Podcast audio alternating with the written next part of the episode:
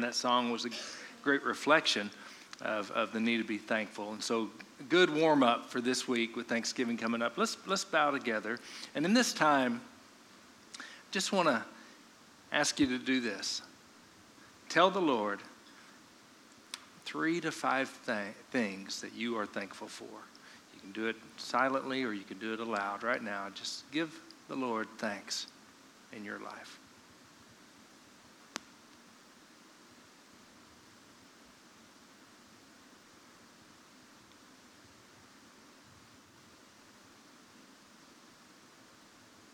Father, today, as we think about just enumerating and counting our blessings, we're aware of the fact that there are hundreds and thousands of blessings all around us, but we so often only see the negative. And so this week and, and beginning today, Lord, would you well up in our hearts, help us have spiritual eyes to see all of the many good things that we have to be thankful for. Father, we're thankful today for you sending your son, Jesus, to come on a rescue mission into this world to seek and to save that which was lost. Lord, we're thankful for this country in which we live, though uh, we are embroiled in many controversies and struggles today, for the direction of the country, for the fundamental aspects of, of life and freedom and liberty and what it means to be human, what it means to live a life rightly. I pray that you would help us to restore our sight for righteousness in this country. And we're thankful for those who lead and lead us well and lead us strongly. And I pray for all of our leaders today. And Father, we're thankful for this area in which we live, right here in the northern tip of Arkansas, a land full of beauty, full of wildlife and abundance and beautiful trees and the many seasons and good friends and good people. And Lord, we're thankful for this church the brothers and sisters in Christ that you have brought together into this fellowship. And I pray your many blessings upon us at First Baptist Church, Valley Springs, Arkansas. We pray in Christ's name. Amen. Well, open, if you would, in your Bibles to Genesis chapter 3 this morning. Genesis chapter 3. And I probably need to go ahead and say, gosh, when we're thinking about Thanksgiving and all of the good things, that uh, uh, I've got some bad news today. But you know, really, it's important that we know the bad news of what is wrong with humanity so that the light of the gospel of Jesus Christ can be set in its proper context. In other words, the light of the gospel is glorious and beautiful precisely because it shines into the darkness. There are so many things wrong in the world, and with honestly each one of us. I read this week that an estimated 7 million able bodied young men ages 25 to 40 are not only not working, but they're not seeking a job. And the article went on to say that this is unprecedented in peacetime in America. And you'll know the name Mike Rowe. Um, was quoted in light of that statistic, and he said the reflection is kind of hideous. The reflection is kind of hideous. And so, in that article, it's just talking about the fact that we have lost sight of something. And I assume his quote, the reflection of this number, is hideous because I think it reflects the fact that we, there is a lack of teaching and understanding and taking hold of the importance of responsibility. Responsibility. That's not a word that we hear very often, except maybe in a job ad. But it's an important thing. Today, we are going to take a look at Genesis 3 1 through 6. And here we're going to find that this is nothing new. A failure to take and fulfill God given responsibility. For in Genesis chapter 3, we find the first man and woman actually failing in that very regard to fulfill what God had given them to do in that place. So let's read Genesis 3, verses 1 through 6 as we begin. Now the serpent was more cunning than any animal of the field which the Lord God had made. And he said to the woman, Has God really said, You shall not eat from any tree of the garden? And the woman said to the serpent, From the fruit of the trees of the garden we may eat.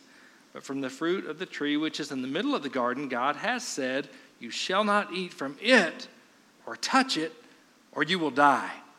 And the serpent, serpent said to the woman, You certainly will not die. For God knows that on the day you eat from it, your eyes will be opened and you will become like God, knowing good and evil.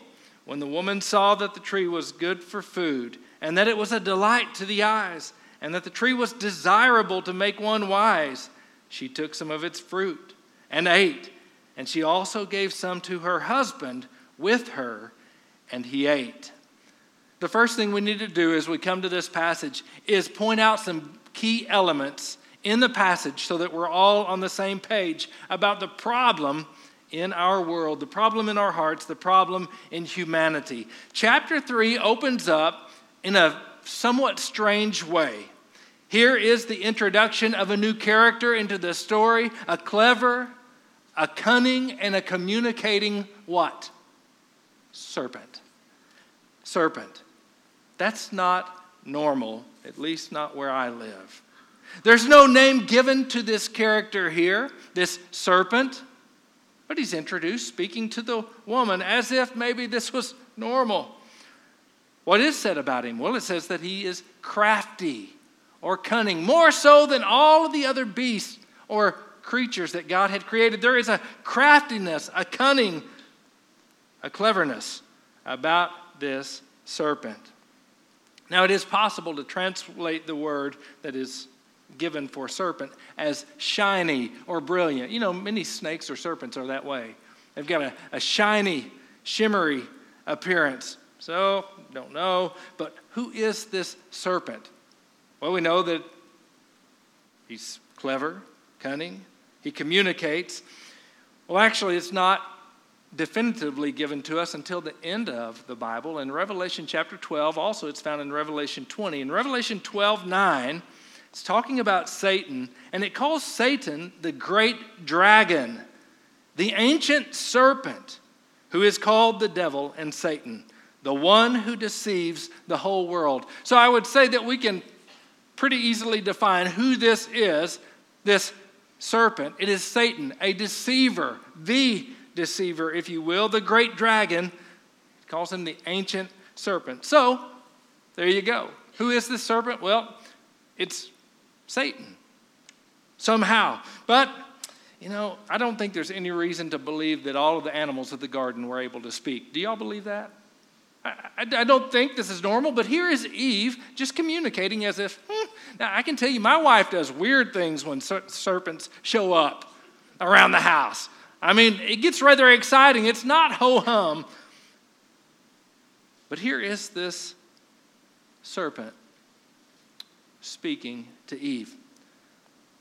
Now, some believe that Satan um, temporarily inhabited this creature. Do we ever see that? Do we ever see anywhere else in the Bible a, a spiritual being able to inhabit an animal? Well, actually, yes, you do. You see uh, spirits or demons being cast into swine. So uh, that is a possibility. Some believe here what's going on, and the reason Eve was so calm here is that there, yes, it was the form of a serpent, but it was a familiar form or serpent, possibly a cherub from heaven, a guardian angel, if you will, that had a serpent appearance. Now, some people take umbrage with that, defin- uh, with that idea, but listen, angelic creatures are created by God, they are creatures. They have not always existed. But regardless of how we understand and why it took on this form, the fact is that we are to understand that this is the devil of old, the great dragon, the fallen angel, Satan, a tempter and a deceiver. What I would say to you is that the Bible presents this pretty straightforward. Along with all of the other creation, then bam, you've got this talking serpent that is trying to deceive.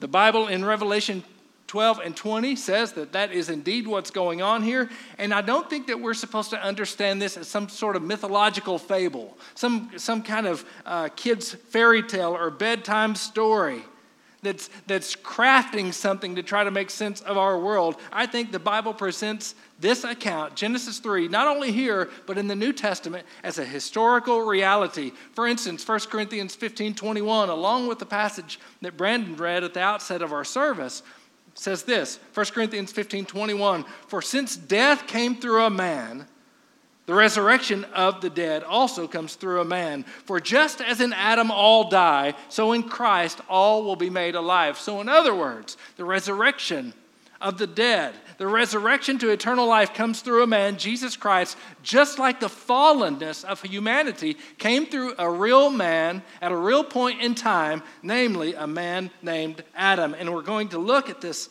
in great detail today. And so, this is an historical account, we believe. And we get into the temptation now. Here is this serpent, Satan, who comes and begins the temptation process in a fairly innocuous way, seemingly almost somewhat subtle or innocent. And here it is the serpent comes. Now remember, Adam and Eve have been put in this garden that God planted. And he said, Of all of the trees of the garden, you may freely eat except for one. There is one, the tree of the knowledge of good and evil, that you may not eat, for in the day that you eat thereof, you will surely die. That is what was given to Adam. And then Eve was created. We looked at that. And certainly, Adam would have told his beloved bride about that prohibition that God had given. In fact, we see that she knows about it. But here comes the serpent, and rather than coming to Adam, who received the command directly from God, he comes to Eve. He comes to the woman and asks just a suggestive question Did God indeed say? Did God actually say to you that you cannot eat of any tree of the garden? So, pretty subtle. He doesn't come on with a full fledged, upfront confrontation, but just a question. But he misspeaks. He insinuates that God has said that they cannot eat of any of the trees. So he begins to get her questioning what she knows, what she's heard, what she is living by. And I think as I talk through and walk through this uh, anatomy of a temptation with you, I do think that we should think about how we likewise are tempted. Sometimes by the subtlest question or headline Did God actually say? And we should be very careful of what's being asked. He insinuates something that is untrue here to the woman. But Eve corrects him. No, no, no, no. God didn't say that. God didn't say that. She corrects, but she also downplays the freedoms that God has given. She says, God didn't say that.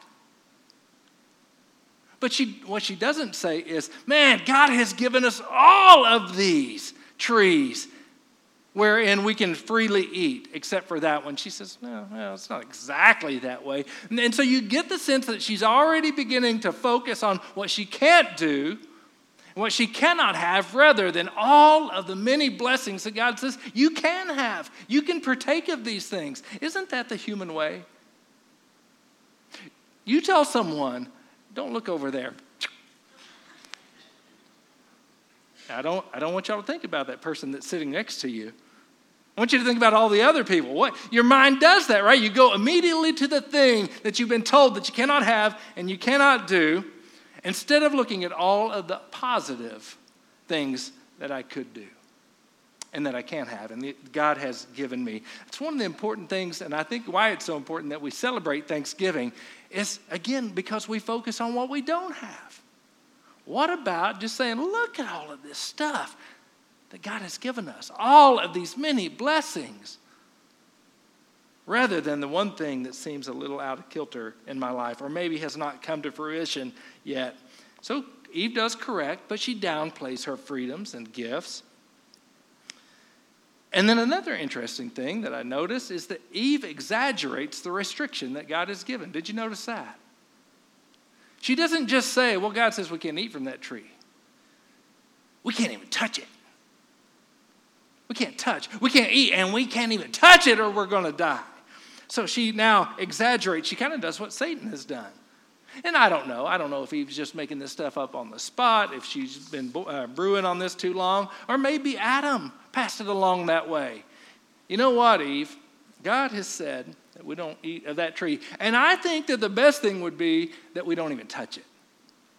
Maybe don't even go near it. We don't know, but she exaggerates the restrictions that God has given us, has given them. And so now the door is open. She's questioning, gosh, what about that? That does seem pretty negative.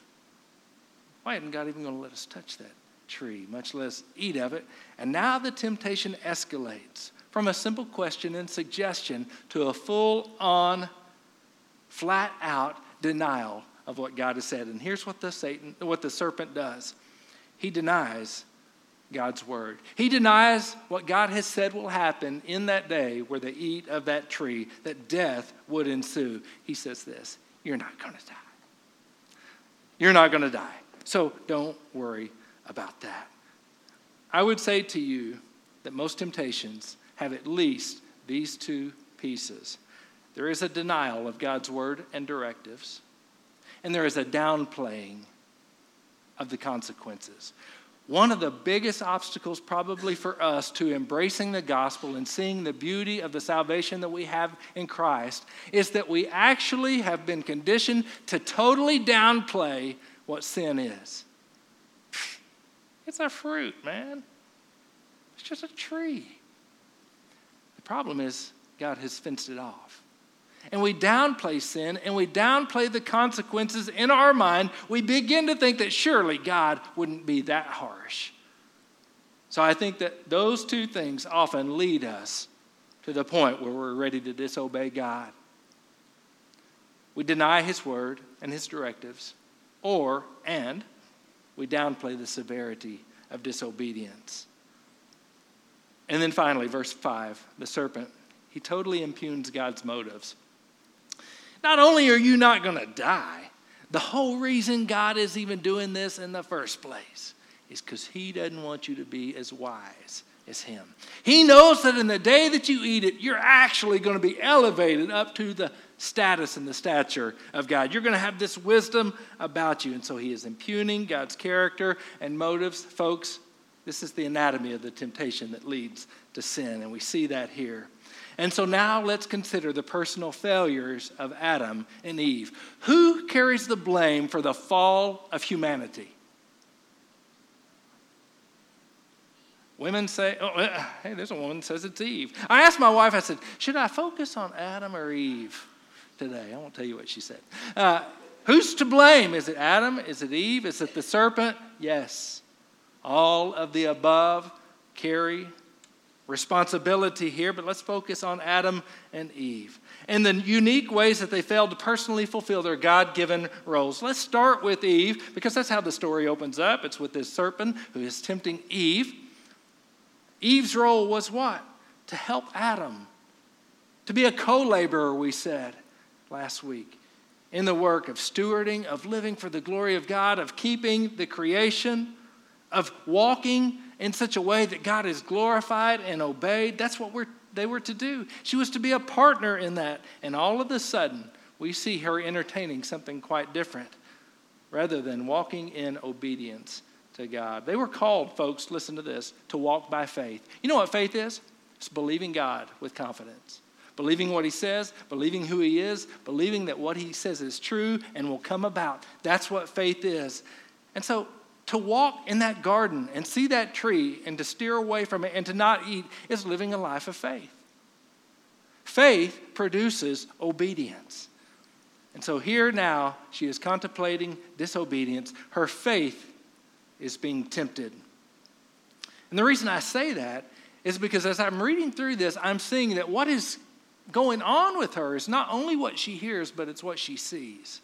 She sees that that fruit is desirable for food. She sees that it could make one wise. She sees with her eyes. She is walking by sight and her senses, not by faith. She is walking by her flesh, not by faith. And we all are in the flesh, folks. We all have fleshly bodies that see and hear and feel and have impulses that compel us a certain way, and we need to check those things. We live in a world that is just totally given over to unbridled sensuality. In other words, whatever you feel or think or want to do, do it.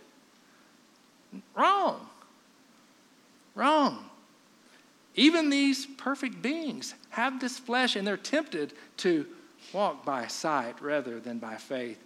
She sees the fruit. I'll tell you what she's overcome with. She's overcome with the lust of the eyes. She's overcome with desire. She desired it. That's what the Bible says. She desired that fruit. She's begun to cast her glance. I'll tell you, one of the biggest problems we get into is we look at something that we shouldn't be seeing, and rather than running from it, what do we do?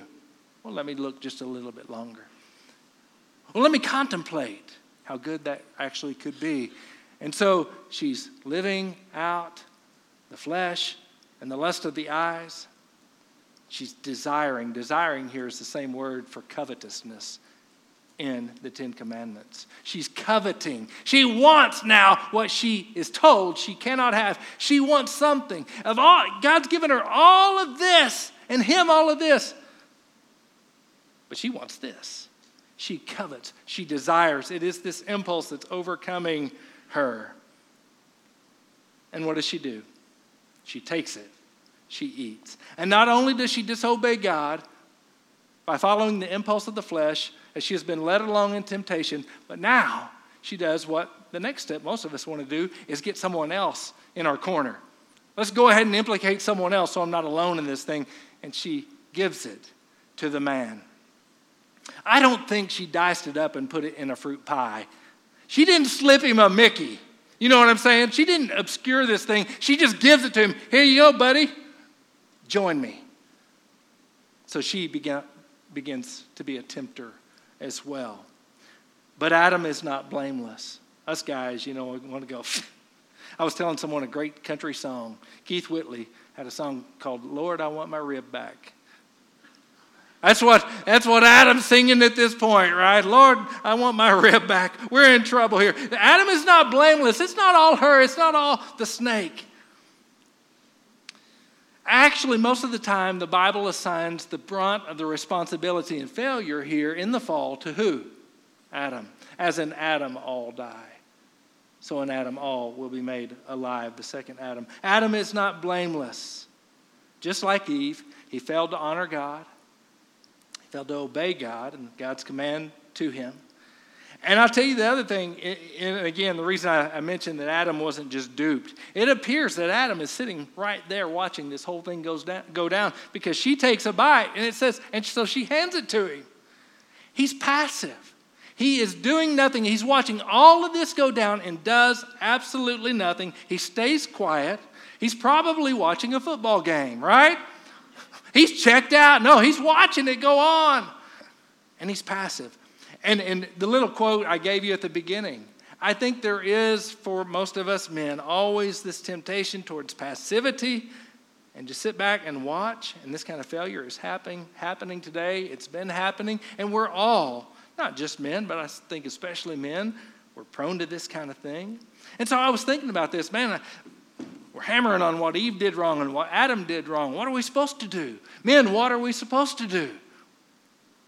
I was thinking about, I was wanting just to, just to focus in on this idea of uh, man's God given roles but I thought I better put it in the bigger context of this passage. But I was reading my Bible this week, and I was reading an obscure passage. Actually, it's First Chronicles ch- chapter seven. It's one of these genealogies, and this guy had seven kids, and they had ten thousand among them, and blah blah blah. You know, and you're reading it, and, and this is one of those passages you kind of skim over. And all of a sudden, right in the middle of this obscure passage, I find this great verse, First Chronicles 7:40, that for me, it was just, I mean, totally inspiring. I thought it was a great summarization of godly men's roles. It says, all of these were the sons of Asher, heads of families, choice men, brave warriors, and outstanding leaders. First Chronicles 7:40. Write that down, guys. All of these, these sons of Asher. So there, there was this whole family line here among the Israelites that were standouts. They were something different. They were heads of families. They were choice men, brave warriors, and outstanding leaders. Would you indulge me just for a minute as we think about this? We're not too far from being finished, but I want us to get this. Let's think about this, men, because we need a resurgence of the understanding and taking hold of godly manhood. I said last week that our world wants to whitewash and wipe away all gender distinctions. That's a mistake. So we should be asking the question if you're raising up young boys or teenage young men, what should you be training them up to be and to do? I think that's a great summary. Those four things to be a, a head of a family, to be a choice man, to be a brave warrior, to be an outstanding leader. They were heads of families. They were family men. They had in mind these sons of Asher that eventually they would be the head of a family, that they would have a household, a wife, and children to take care of, to lead, to protect, to give direction to. They were family men. I'll tell you, that idea is flying away very quickly in this day. Men who want a family, what do we want? Men today want freedom, not families. We're holding out this idea that you can do whatever you want, just stay away from marriage and go sow your wild oats and do whatever. These were family men who took care of their wives and their children. They took care of things at home. They didn't check out at five o'clock. They were heads of families. They weren't on autopilot when they came home. Heads of families. They weren't consumed with selfish interests outside of the family only. They weren't totally given over to a job out there. They considered their families, heads of families. Hey, guys, if you're married, if you have children, whatever your family situation, if you have a family, you're supposed to be, sorry, ladies, Bible says, you're supposed to be the head of the family. That's a responsibility to grab hold of. It's not a throne to sit on, right? It's a responsibility. It's something God has given you to do. And part of masculinity is, I think it's Doug Wilson. I love this. His, his definition of manhood is the glad assumption of responsibility. They gladly assume and take hold of and do their responsibility. That's manhood. Now, whether God has given you a family or not, if you are a man, that's what God is giving you to do to gladly grab hold of responsibility. And so, these men were heads of families. They took their responsibility to be men of the home seriously. And then it says they're choice men. Choice men, that's an interesting word, barar. Purified, cleansed. They lived upright and holy lives before the Lord. They were choice men. They were set apart unto the Lord. They lived holy lives. They were different. They were family men, but it's not all about, listen, folks, listen, men, it's not all just about raising your family. It's about serving the Lord. They were choice men, they were holy and purified unto the Lord. They gave their life to be men of God. And then I love this one they were brave warriors. Brave warriors. Now, I could get all jacked up and jazzed up with this deal, you know, and I don't want to I don't want this just, just, just to be a rah-rah thing for men. But we're in a battle. Adam and Eve were the only two people in this story and on the earth, and they were in a battle. They were facing a spiritual battle because we have a spiritual enemy. And what Adam was not was a brave warrior. He should have been stomping on the head of a snake as soon as his wife was being tempted, and he saw that. Brave and a warrior. Sometimes, men, we need to quit being Mr. Rogers and, and start being brave warriors. There is a time to stand up and fight the fight.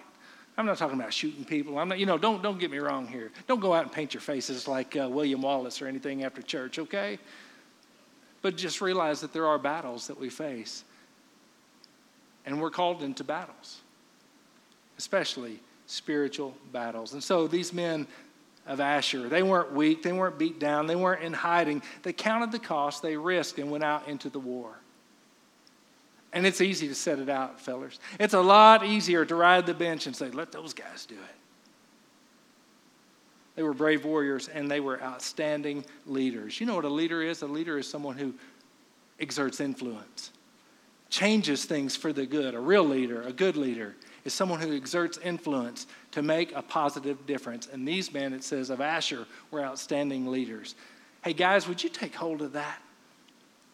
And help us to hold one another accountable to be men of God who are like men of Asher, who are family men, heads of family, who, who, who look after their wives and children and grandchildren well, who be hold each other accountable to be choice men, holy men, men of God, to be brave, to be courageous in a day where we need courage.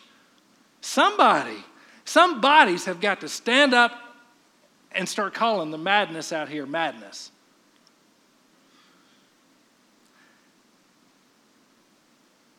And sometimes to people's faces.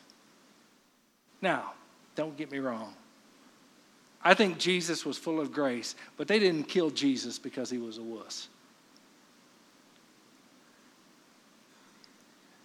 They killed Jesus because he went in and confronted what was wrong, confronted sin, and battled against.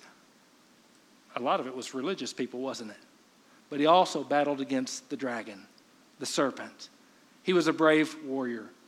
He lost his life fighting the spiritual battle, and he was a leader, certainly. So, man, we just need to take hold of this. Guys, I would encourage you to think about what it means to be a man of God. We're going to close up with our thoughts here on this passage, considering the predicament of humanity after the fall and how the gospel remedies the problem. So, Brandon kicked us off with, I think, a great New Testament passage that is a wonderful commentary on how we understand Genesis chapter 3 now as Christians. In other words, we're catching a glimpse of the bad news that the good news speaks into. Hey, you know what the bad news, you know what the predicament that came about because of this account is? Death. Kicked out of the garden, spiritual death, the connection with God, that intimate walk with God was severed. And not only that, physical death came in to the world. And disease and disorder and all the things that go along with that. That is the human condition. It hadn't changed. This is where it came from. And it's still true today. But Romans 5 teaches us something about that and how the gospel remedies that. You see, there is the first Adam who failed his God given responsibility along with his wife, and the, all of their children and posterity have been plunged into a predicament, into a fall, a fallen world, and death. But a second Adam has come as a brave warrior to fight the fight. God did not give up on his creation. He took his responsibility seriously and he came down in the person of Jesus, the second Adam, to bring freedom to those who are in bondage to sin, in bondage to death and condemnation. That's what Romans 5 says. Now, I'm not going to reread all of it, but here's a good portion of it. Just as sin entered the world through one man, that's Adam, and death through sin, in this way, death spread to all people because all sinned. We are all infected with the disease of Adam, and we all act on it. We have all sinned and come short of the glory of God. But if by the one man's trespass many died, how much more have the grace of God and gift which comes through the grace of one man, Jesus Christ, overflowed to the many? Here's the picture. When you're born in your fleshly body, you are a son, a daughter of Adam. You fall in his line. He is your family head, and you are infected with sin. Not only that, you have willingly acted upon that sin. So you are in Adam.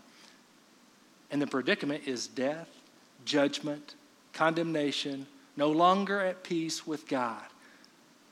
But Jesus came, the second Adam, to start a new family, the family of God. And we need to change families. We need a life change. We need to be born again spiritually through Jesus Christ. Jesus came and he took our sin on the cross. He died the death that our sin deserves and he was raised to life. He overcame the grave and promises that all those who join his family will inherit eternal life. How do you move from the family of the first Adam to the second Adam? By faith. You trust Jesus. You repent of your sin and you trust in Jesus Christ and what he has done, and you change families. Here's something interesting that I'd never noticed before as I was preparing for this sermon. I'm just going to throw it in right here because it's super interesting. Might seem a little bit uh, uh, tangential, but here it is.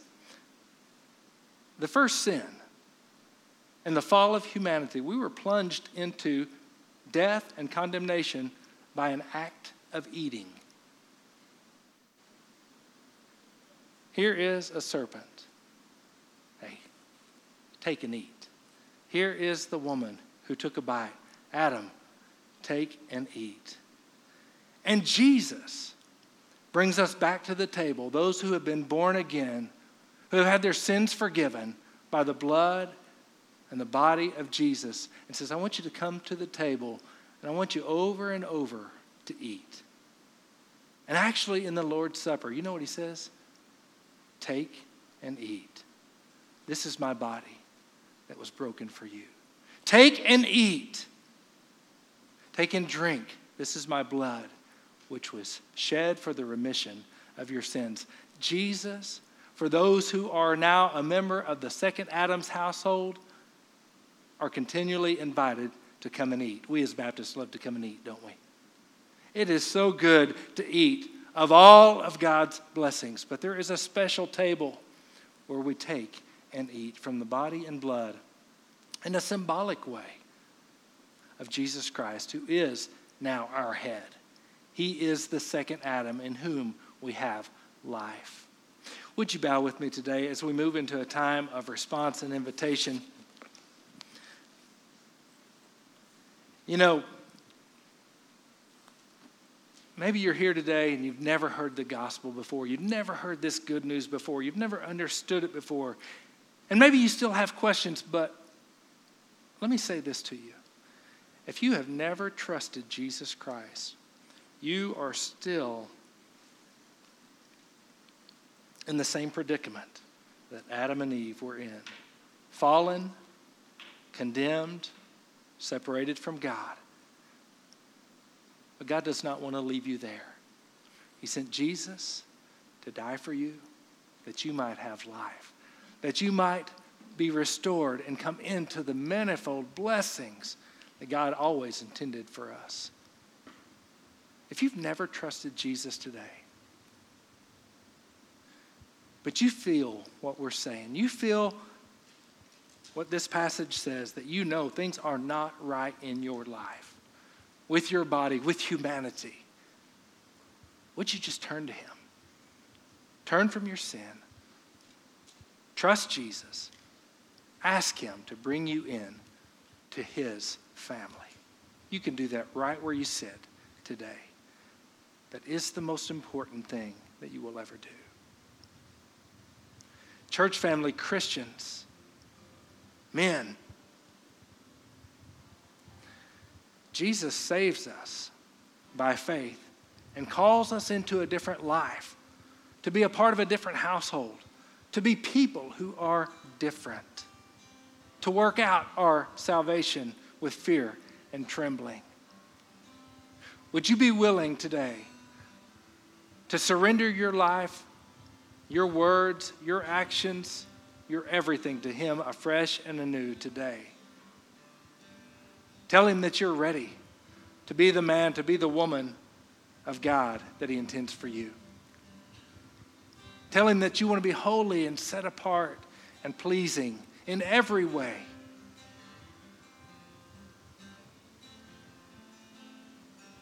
Tell him that you're willing to count the cost, to step into the cultural battles, the spiritual battles that we face, and to be used of God in a great and mighty way. Tell him that you want to serve and be an influencer like Jesus was, to make a difference in this short life. Would you commit yourself to that today? If anybody's here that would like to come up and pray, you're welcome to do that. If you'd like to talk with me about your salvation, I'll be here for just a few minutes this time of invitation as we respond.